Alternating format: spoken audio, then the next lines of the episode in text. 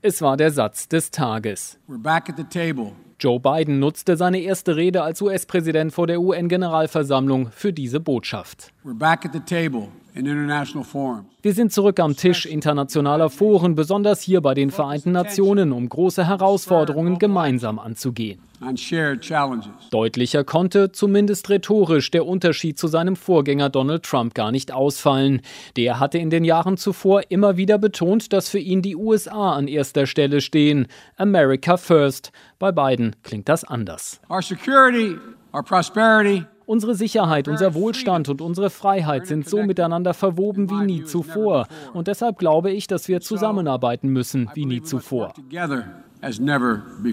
Anlass dazu gibt es reichlich. Die Corona-Pandemie, die drohende Klimakatastrophe, terroristische Bedrohungen oder die Spannungen mit China. Wir streben keinen neuen Kalten Krieg an oder eine Welt, die in starre Blöcke aufgeteilt ist sagte Biden, ohne China beim Namen zu nennen. Zuvor hatte UN-Generalsekretär Guterres vor einem neuen Kalten Krieg gewarnt, der die Welt zu spalten drohe. Ein anderer Krieg, der längste, den die USA je geführt haben, ist dagegen beendet. I stand here today for the first time in 20 years with the United States not at war. Ich stehe heute hier und zum ersten Mal seit 20 Jahren sind die Vereinigten Staaten nicht im Krieg. Wir haben das Blatt gewendet. Der Einsatz des US-Militärs muss das letzte Mittel der Wahl sein, nicht das erste. Und sollte auch nicht die Antwort auf jedes Problem in der Welt sein. Biden hatte den teilweise chaotischen Abzug der US-Truppen trotz Warnungen von Experten und entgegen der Linie internationaler Partner rigoros durchgezogen.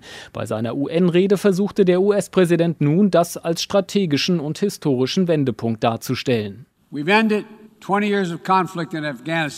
Wir haben nach 20 Jahren den Konflikt in Afghanistan beendet. Während wir diese Zeit des unerbittlichen Krieges beenden, eröffnen wir eine neue Ära der unerbittlichen Diplomatie.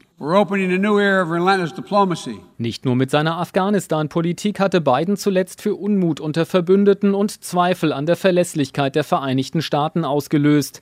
Vor allem ein neuer Sicherheitspakt der USA mit Australien und Großbritannien hatte Frankreich erzürnt, aber auch in der Europäischen Union für Unmut gesorgt. Das, was wir dort sehen, hat vieles schwieriger gemacht und ich befürchte, dass es doch auch eine Zeit lang noch schwieriger bleiben wird. Ich kann den Ärger unserer französischen Freundinnen und Freunde gut verstehen. Das, äh, was dort entschieden worden ist und die Art und Weise, wie diese Entscheidung zustande gekommen ist, ist irritierend.